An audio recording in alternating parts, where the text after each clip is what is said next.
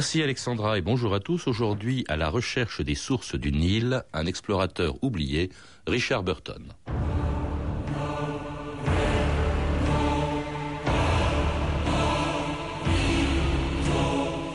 Aujourd'hui, nous vivons sous le despotisme de petits bourgeois obtus qui pardonnent tout sauf la supériorité.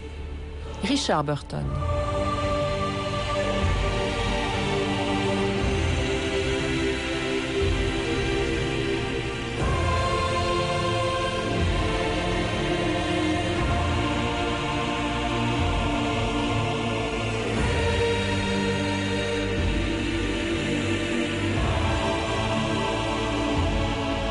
2000 ans d'histoire.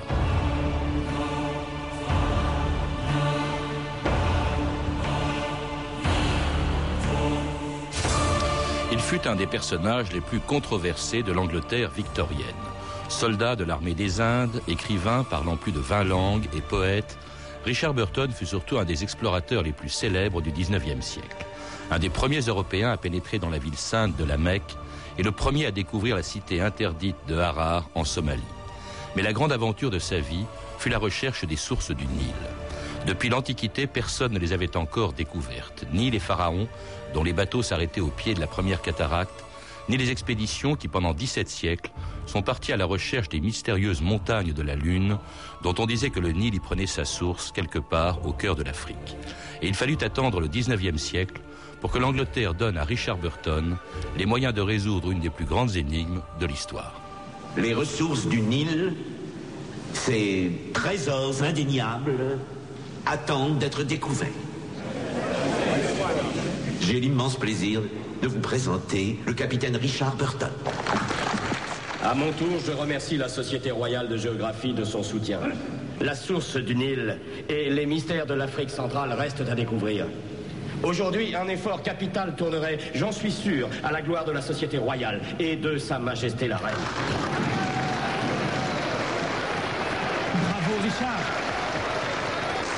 En d'autres termes, votre ami Burton veut que nous financions notre expédition. C'est l'homme de la situation. Burton apportera à la société son plus grand triomphe, croyez-moi. Sa tenue vestimentaire. Oh, le relief pour vous d'être pas froissé que ces ouvrages ne soient pas publiés par vous. Il est irlandais. Et Livingston écossais.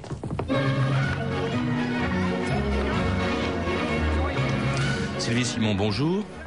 Alors aujourd'hui, tout le monde, sauf peut-être en Angleterre, euh, euh, tout le monde a oublié qui était Richard Burton. Si on cite son nom, évidemment, on va penser à l'acteur, le mari de Liz Taylor. Et puis, euh, tout le monde a oublié que c'est l'homme qui a, en tout cas, qui est parti, qui était un, des plus grands explorateurs du 19e siècle et qui est parti à la recherche des sources du Nil, celui que l'on retrouve donc dans votre roman, La passagère du désert, qui est une histoire d'amour entre Burton et sa femme Isabelle. Alors, si Burton est oublié, sa femme l'est encore plus. Qu'est-ce qu'elle vient faire dans votre histoire? Est-ce qu'elle a tant compté dans la vie de Burton je crois qu'elle a compté énormément. Vous savez qu'il lui a toujours dit Vous êtes ma moitié perdue et que j'ai enfin retrouvé.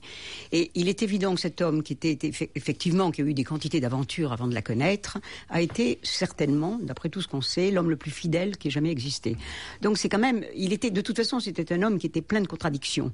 Il a écrit, il a beaucoup prôné l'érotisme oriental, et en même temps, c'était un homme qui était très fidèle à sa femme, qui était là tout le temps et qui a toujours compté sur elle. Je crois qu'elle l'a, si elle n'avait pas existé, il n'aurait peut-être pas mené la carrière qu'il a, qu'il a, qu'il a eue, car il était tellement en révolte contre le pouvoir et autres, euh, tout ce qui était des contraintes pour lui, que si elle ne s'était pas battue sans arrêt pour obtenir des postes, il ne les aurait pas eus. Donc il lui doit énormément, il le savait.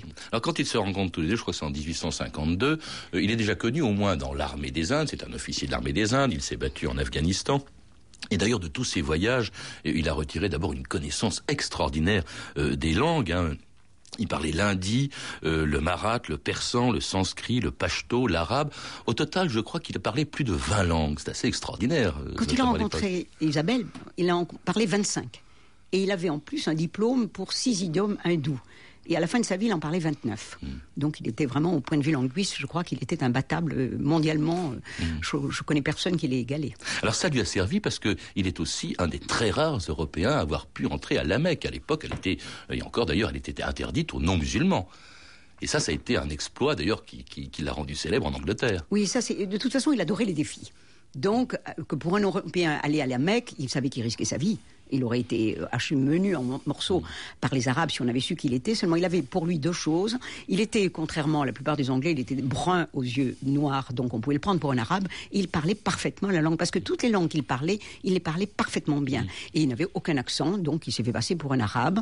Et il a pu visiter. je crois qu'il y avait pour lui une espèce d'exaltation dans ce danger de, de, se confronter à des choses qui étaient impossibles. Alors, autre exploit, il va dans une ville qui est moins connue peut-être, mais enfin qui était totalement interdite, qu'aucun Européen n'avait, euh, dans laquelle aucun Européen n'était entré, qui est Harar en Somalie. C'est en Somalie d'ailleurs qu'il est aussi euh, très gravement blessé, avec quelqu'un qui va jouer un rôle important aussi dans sa vie, puisque c'est avec lui qu'il va partir à la recherche des sources du Nil, et qui est Speak, hein, John Speak, je crois. Et là, il y a une amitié qui s'est nouée à ce moment-là, importante. Alors, il faut dire qu'à Harar, il y avait une, une comment dirais-je, une croyance qui existait, qui disait que si un Européen pénétrait dans la ville, la ville serait perdue. Donc, évidemment, il y avait la chasse aux Occidentaux. Et effectivement, euh, sa caravane a été attaquée la nuit. Euh, il a été horriblement blessé. Il a eu la mâchoire fracassée. À l'époque, je crois que les hommes étaient, et les hommes et les femmes étaient beaucoup plus solides que nous le sommes maintenant. Il a, il a, il s'est guéri très très vite de sa blessure. Il s'est collé des emplâtres locaux. Il se soignait beaucoup avec les méthodes euh, du pays. Et c'est là qu'il a effectivement, il a connu Spee, qui était un jeune officier qu'il admirait beaucoup. Euh, qui admirait beaucoup Burton. Et Burton n'avait pas quand même, il avait une espèce d'affection comme un frère aîné pour, pour Speak, mais il n'était pas en admiration devant lui, parce que Speak, justement, était le, un peu typiquement l'officier britannique, un peu méprisant pour les, pour les, pour les natifs. Euh, il ne parlait pas de langue. Donc Richard était obligé sans arrêt de, de servir de traducteur. Mais il y a eu quand même une certaine amitié qui s'est créée entre eux, parce qu'on ne fait pas un voyage qui dure aussi longtemps dans des conditions aussi dures, sans qu'il y ait quand même des liens d'amitié, ils s'étaient soignés mutuellement au cours de leur voyage, etc. Alors justement, ce voyage, il commence en 1857, la Société royale de géographie finance cette expédition étonnante, hein. on part à la recherche des sources du Nil, c'était vraiment le Graal de l'époque, hein. c'était euh, celui qui les trouvait, c'était l'équivalent de Christophe Colomb, hein. ça permettait aussi aux Anglais quand même de pouvoir pénétrer dans cette partie de l'Afrique pour établir une Afrique anglaise, comme on disait du Cap au Caire et donc Burton et Speke partent en 1857 à partir de la côte est de l'Afrique, Burton écrivant une lettre à sa femme Isabelle qui était restée en Angleterre. 21 avril. Selon une légende indigène, la source du Nil est au cœur des terres, en des lieux appelés les montagnes de la Lune. Quelle ironie de penser que ma décision d'explorer l'inconnu m'oblige à être responsable de l'exploitation qui ne manquera pas d'en découler. Car il y a ceux qui, voulant maîtriser le fleuve, domineront du même coup les nations qui dépendent de ses eaux. Demain, départ pour l'intérieur. Nos fonds et nos subsistances sont bien maigres, mais je me suis adjoint à un subordonné britannique, le lieutenant Speak, qui nous apporte armes et munitions.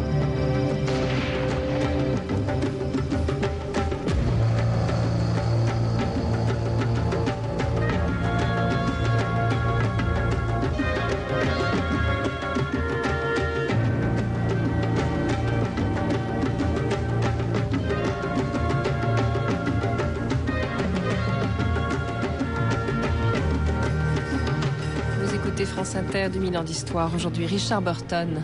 Et c'était la musique du très beau film de Bob Rafelson, Les sources du Nil, hein, qui nous servira de fil conducteur dans cette émission. Et le début donc d'une expédition qui a été très longue, très éprouvante. Je crois qu'elle a duré deux ans. Et d'autant plus longue que, en fait, les sources du Nil, euh, eh bien, Sylvie Simon, ils vont pas les trouver. En tout cas, pas tout de suite. Euh, pas tout de suite. C'est-à-dire qu'ils ont découvert quand même le lac Tanganyika, qui mm. était une chose très importante, parce que quand on voit la carte de, les cartes de l'époque, il y avait euh, euh, contrées inconnues partout il y avait contrées inconnues, donc ça n'avait jamais été exploré. Il y avait des caravanes de, Noirs qui passaient avec des esclaves, et donc leur voyage a été extrêmement dur, parce que c'était vraiment, on coupait la forêt au coupe-coupe, et le reste du temps, c'était la savane. Ils ont été assaillis par des fourmis géantes, ils ont eu des quantités de fièvre, ils ont quand même une vie extrêmement dure. Beaucoup de gens auraient succombé, du reste, ils ont eu des porteurs qui sont morts, d'autres qui sont partis, ils ont perdu leur bateau, euh, ça a été vraiment une, immense aventure. Mais tellement, d'ailleurs, tellement difficile que Burton tombe malade auprès près du lac Tanganyika. Speke le quitte, hein, euh, il part plus au nord, il va vers le lac Victoria, et là il est persuadé que c'est les sources du Nil, même s'il n'arrive pas à le prouver. Euh, il revient chercher Burton, qui est toujours malade près du lac Tanganyika. Burton ne le croit pas. Alors à ce moment-là, il y a déjà entre les deux hommes un, conflit euh, réel, parce que Speke dit c'est le lac Victoria, c'est du lac Victoria que parle le Nil, et Burton affirme le contraire. Là, ça va s'envenimer leur rapport, surtout quand ils vont rentrer en Angleterre 1859, Sylvie Simon. Oui, c'est ça. Mais alors, euh, ce qu'il faut dire que oui, c'est vrai qu'il était malade, il était fatigué, il avait des fièvres, mais il était quand même très, il n'était pas euh, à gémir sur son lit. Il était en train de prendre des notes parce que la passion de Richard, c'était de prendre des notes surtout. C'est pour ça qu'on a eu tellement de, de, de, comment dirais-je, d'informations grâce à lui. Et pour moi, c'était un des premiers ethnologues en vérité. Il étudiait les mœurs des pays, il étudiait la, façon dont les fourmis se comportaient, dont les arbres fleurissaient. Enfin, il, il a écrit sur toutes ces choses-là. Donc, il voulait prendre des notes et se reposer un tout petit peu. Et Spig le bassinait en lui disant je vais aller explorer la partie supérieure du lac, etc. Et c'est un peu pour se débarrasser de lui qu'il lui a dit bah, partez. Il s'est dit comme ça, du reste il l'a écrit, euh, je, serai enfin tranquille. J'en ai assez d'avoir cet homme qui est génial, qui est toujours à côté de moi. Et Spig est parti. Il est revenu évidemment tout content, lui racontant qu'il avait trouvé les sources du Nil. Et Richard s'est un peu moqué de lui parce qu'il avait commencé à avoir une espèce de mépris un petit peu pour le côté arrogant de, de, de qui était quand même très content de lui et qui, qui, essayait de prendre un peu la place de Richard. Il était quand même jaloux. Alors, il va y avoir une terrible controverse entre eux parce qu'ils vont rentrer séparément d'ailleurs en, Angleterre. Burton, Spic dit j'ai découvert les sources du Nil, c'est le lac Victoria. Burton dit que c'est pas certain du tout, qu'on n'a rien découvert du tout. Cela dit, c'est plutôt à Spic que l'on fait confiance parce que c'est à lui qu'on confie un deuxième voyage. D'ailleurs, il va encore aller au lac Victoria, mais il n'arrivera pas à établir que c'est réellement les sources du Nil, le lac Victoria. Et alors Burton, lui, commence déjà à être un peu amer. Assez curieusement, d'ailleurs c'est un épisode très peu connu, il va partir euh, chez les Mormons euh, aux États-Unis, oui, mais alors... à Salt Lake City. Avant, de, avant de, de, partir chez les Mormons, je voudrais quand même rétablir une vérité. Euh, quand ils se sont quittés, c'est beaucoup de là qu'est partie la controverse au départ. Euh, Richard euh, est resté pour revoir un de ses amis en Afrique.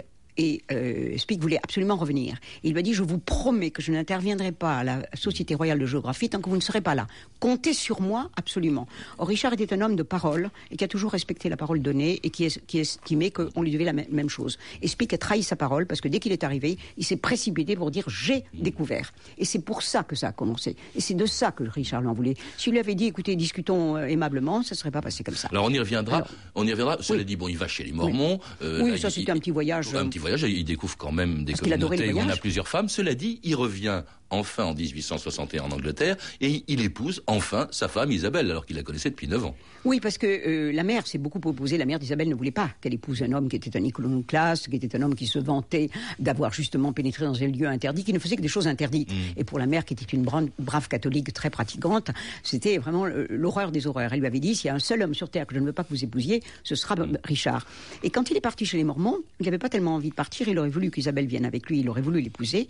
Et comme elle lui a dit non, pas pour l'instant, euh, il faut encore préparer ma mère. Il a dit bah, je vous donne quelques mois, je pars chez les Mormons et quand je reviendrai, ce sera ou oui ou si vous refusez de m'épouser, je quitterai l'Angleterre à jamais, je ne reviendrai jamais. Donc il revient, il l'épouse, et puis alors, il part pour un premier poste de, de, consul dans une île totalement perdue d'Afrique, en face de la Guinée, Fernando Po. Il n'amène pas sa femme. Hein. Et puis alors il revient en 64 en Angleterre pour être à nouveau confronté à Speke, qui n'a toujours pas trouvé les sources du Nil. Et c'est en pleine séance de la Société de géographie que Burton apprend la mort de son ancien compagnon. John Hanning Speke a été tué hier après-midi dans un accident de chasse. Je vous en prie, messieurs, je vous en prie. J'aimerais proposer, j'aimerais demander à, à M. Burton de poursuivre sa conférence. Est-ce un accident ou un suicide S'il vous plaît, monsieur, laissez-le simplement une déclaration plus tard. Quel incident sera Pouvez-vous nous éclairer sur cette affaire vous l'avez tué. Vous êtes un imbécile. Votre carrière est terminée. Vous n'irez plus en Afrique. Vous griffonnerez des notes grotesques. Vous serez un rond de cuir. La presse écrira meurtre et j'y veillerai. Vous... Meurtre Il est mort, lui aussi. Ça a été terrible, je crois, pour Burton, la mort de Speke, Sylvie Simon. On a d'ailleurs dit que Speke s'était suicidé, on ne sait pas très bien pourquoi. Euh, C'est ce que Richard pensait. Hein. Il pensait qu'il s'était suicidé parce que justement, il devait affronter la vérité. Et comme il avait quand même, il s'était beaucoup vanté, et que là, on allait découvrir, parce que dans ses écrits, c'est ça que Richard lui en voulait beaucoup, parce qu'il disait que avait, c'est lui qui avait conduit l'expédition. C'est lui qui avait dirigé tout le monde, alors qu'on savait qu'il ne parlait ni le swahili ni toutes les langues qui étaient, qui étaient nécessaires de parler. Donc il s'était vraiment vanté et on allait faire la preuve qu'il s'était trompé. Alors on pense euh, qu'il s'est suicidé parce qu'un accident de chasse, c'était quand même un excellent chasseur. Il a posé son fusil qui est parti tout seul. Un excellent chasseur ne pose pas son fusil à côté de lui au moment où il va grimper sur un mur et où il risque de tomber. Euh, donc euh, personne n'a cru à son suicide, à son suicide réellement, à son, je veux dire, à, l'accident. On a cru au suicide. Et Richard était très frustré pour deux choses. D'abord, c'était la mort d'un homme qui avait été son compagnon pendant plusieurs années. Et je crois, c'est ce qu'Isabelle disait, il a été frustré de sa vengeance il aurait quand même voulu rétablir les choses et la mort de Spic a tout coupé. Et ça n'a pas rétabli la vérité pour autant. Oui, mais la vérité, justement, vous, dites que Spic s'est trompé, mais la vérité, c'est qu'effectivement, ce sont, c'est le lac Victoria, c'est du lac Victoria que parle le Nil. C'est ensuite ce qu'on a établi. Stanley, plus tard, 12 ans après, dira, mais oui, effectivement, Spic avait raison. Ah, il ne s'est pas trompé sur le, fait que c'était le lac Victoria, ça, je suis tout à fait d'accord. Mais on aurait pu prouver que quand il s'est vanté d'avoir mené l'expédition, là, c'était pas vrai. Mm. Et à l'époque, quand même, la, la réputation était une chose extrêmement importante et on pouvait se suicider pour une réputation qui était un peu tachée. Donc c'est le lac Victoria, Stanley le prouvera, l'établira plus tard, euh, dans les années 1870, mais cela Burton l'apprendra très loin de l'Afrique et de l'Angleterre, puisqu'après la mort de Speke, il commence une carrière de diplomate, encouragé par sa femme Isabelle. Richard, il faut vous en aller d'ici. Il faut quitter l'Angleterre. Vous êtes paralysé à vous apitoyer sur vous-même. Je suis allé voir Lord Russell. Je vous ai pourtant clairement dit de ne parler à personne aux affaires étrangères. Il y a un consulat vacant Vous m'avez désobéi. Au Brésil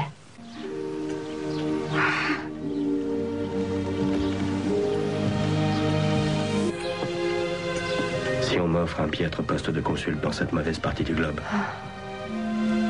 croyez-vous que je vous y emmènerai? Vous m'emmènerez. Vous mourrez sans moi. Et je mourrai sans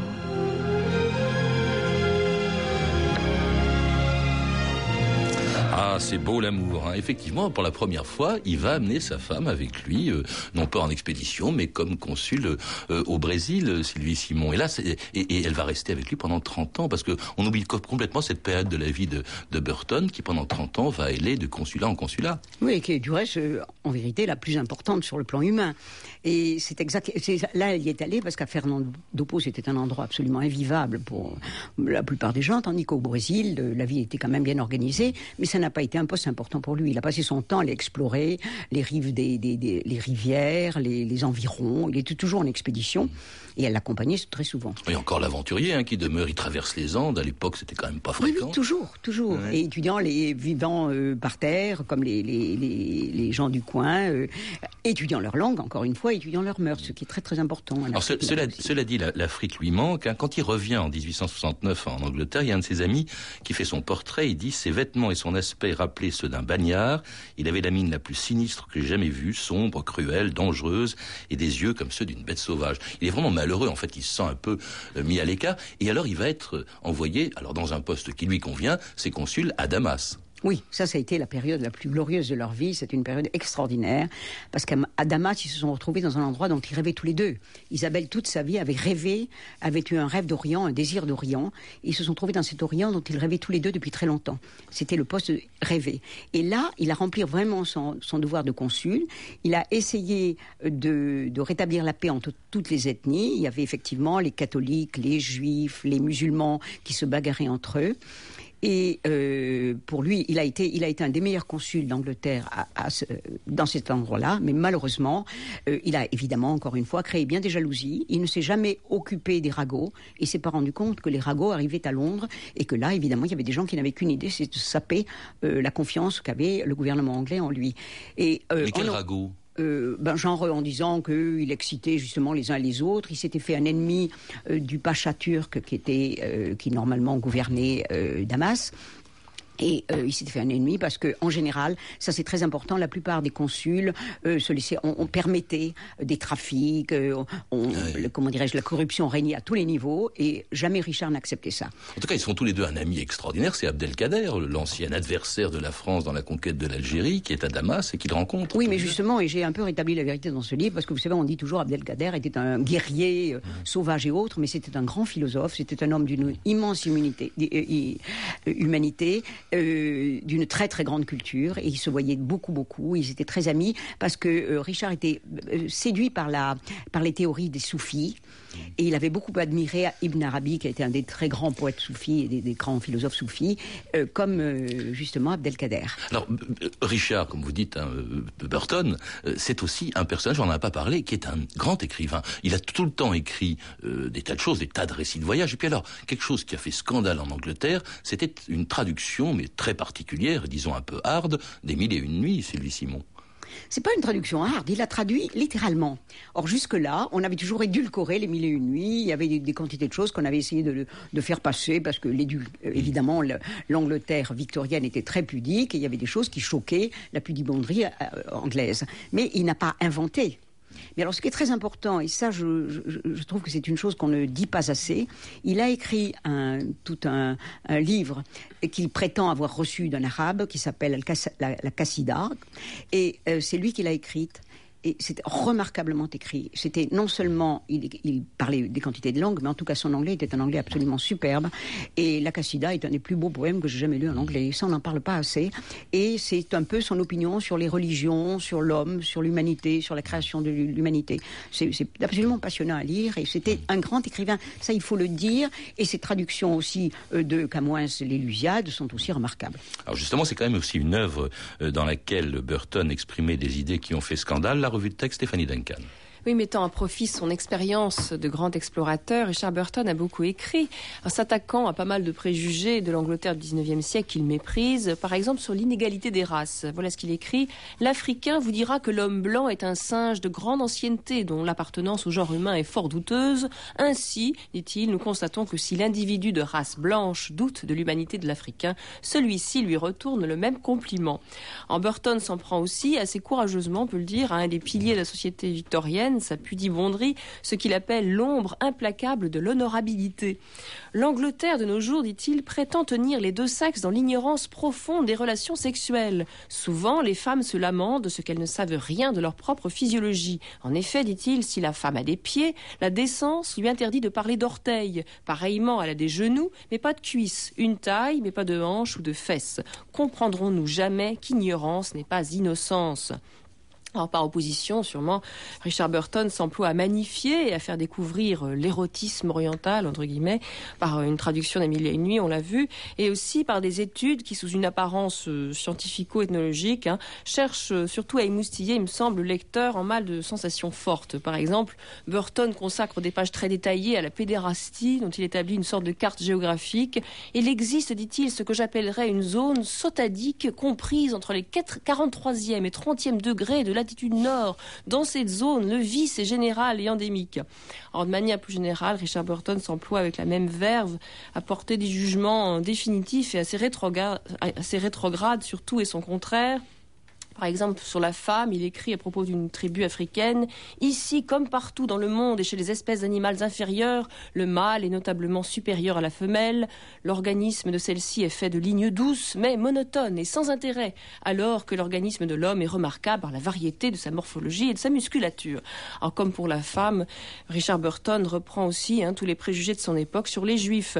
Le juif, dit-il, a le front buté, les, les joues creuses, le regard perçant et inquisiteur. Il affiche une détermination frise en audace, une capacité de mensonge peu commune. Le racisme de Richard Burton, Sylvie Simon, c'est quand même un aspect assez déplaisant de sa personnalité. Il aimait, ben, on l'a entendu, il aimait pas les juifs, il aimait pas les arabes, il aimait pas les africains, alors qu'il vivait au milieu d'eux dans tous ses voyages. On peut pas dire qu'il n'aimait pas. Alors là, je suis pas du tout d'accord. Et la preuve, Bah, il écoutez, adorait les Arabes, parce qu'il a toujours oui. été très séduit par, le, par ce pays-là. Oui, mais il en dit souvent du mal. Et il était très ami avec eux. Il avait des quantités d'Arabes. Et quand il est parti, et ça, j'ai beaucoup insisté dans mon livre là-dessus, tous les Arabes ont pleuré. On a écrit des poèmes. Ils, ils ont dit qu'ils avaient perdu le plus grand consul qu'ils avaient jamais eu. Donc, non seulement il aimait beaucoup les Arabes, mais les Arabes le lui rendraient bien. Il n'aimait pas certains juifs. C'est-à-dire, là, il a eu affaire aux, aux usuriers juifs. Il n'aimait pas les usuriers. Mais il a eu des Oui, amis comme les- les il dit- Israélites il dit qu'il pas les adorait. usuriers, il dit les juifs en général. Oui, mais euh, d'abord, il adorait choquer, effectivement, mais quand il était ami avec Disraeli, il lui a jamais reproché d'être. Oui, le Premier ministre d'Angleterre, Donc on oui. ne peut pas dire qu'il n'aimait pas euh, ces gens-là, et au contraire, euh, ni qu'il n'aimait pas les, les- les- les Noirs, puisque au contraire, il dit justement, pour nous, pour les Noirs, les, Blancs sont. Est-ce qu'il n'était pas tout simplement misanthrope? Euh, Parce qu'au fond, il, il dit aussi pique-pente des, des Anglais eux-mêmes. Hein. Il déteste l'Angleterre victorienne, on l'a Il n'était pas misanthrope, il détestait l'humanité euh, apprêtée, euh, hypocrite et pleine de préjugés. Il détestait ça, c'est vrai, mais il n'aimait pas, il, avait des- il a eu des quantités d'amis, quand des amis d'une grande fidélité. Il était très fidèle à un ami. Donc il n'était pas misanthrope, mais il détestait euh, les humains euh, médiocres. Il, est- il détestait la médiocrité, soyons justes, c'est ça la vérité. Bah, c'est ce qu'on a entendu au début. Aujourd'hui, nous vivons sous le despotisme des petits bourgeois obtus qui pardonnent tout, sauf la supériorité. Alors, euh, cela dit, il a encore vécu, après Damas, il a vécu euh, 18 ans encore dans un petit poste à Trieste, où il est mort d'ailleurs en 1890. Sa femme Isabelle est morte six ans plus tard, en écrivant d'ailleurs évidemment sa biographie, elle l'adorait. Euh, Aujourd'hui, on a oublié Burton en France. Euh, Est-ce qu'il compte encore? Est-ce que les Anglais se souviennent de lui? Les Anglais se souviennent très bien de lui. Et ça, pour les Anglais, c'est un personnage très important, tout de même. Bien qu'il n'ait pas eu le droit aux, funérailles officielles, comme, euh, comme Stanley, Livingstone et tous ces gens-là. Il est enterré dans un tout petit cimetière catholique à Mortgate, mais sous une tente arabe, du reste. Vous voyez, s'il n'aimait pas les Arabes, ils n'auraient pas demandé à sa femme de l'enterrer sous une tente arabe. Donc pour lui, c'est vraiment l'Arabie qui était son, son, son, son rêve, et il en rêvait, et elle aussi. Et ça, c'est très important. Tous les deux avaient exactement les mêmes goûts et les mêmes idées. En tout cas, justement, vous rappelez euh, leur histoire, euh, euh, Sylvie Simon, dans, dans un très joli roman, La passagère du désert, la vie aventureuse d'Isabelle et de Richard Burton, un livre qui a été publié chez Anne Carrière. Vous avez pu entendre des extraits du film Les sources du Nil de Bob Rafelson. Vous pouvez, vous le savez, retrouver ces renseignements en contactant le service des relations avec les auditeurs au 0892 68 10 33, 34 centimes la minute ou en consultant le site de notre émission sur franceinter.com. C'était 2000 ans d'histoire, la technique Clotilde Thomas et Mathias Salion, documentation Virginie Bloch-Léné et Claire Destacan, revue de texte Stéphanie Duncan, une réalisation de Anne Kobilac. Une émission de Patrice Gélinet.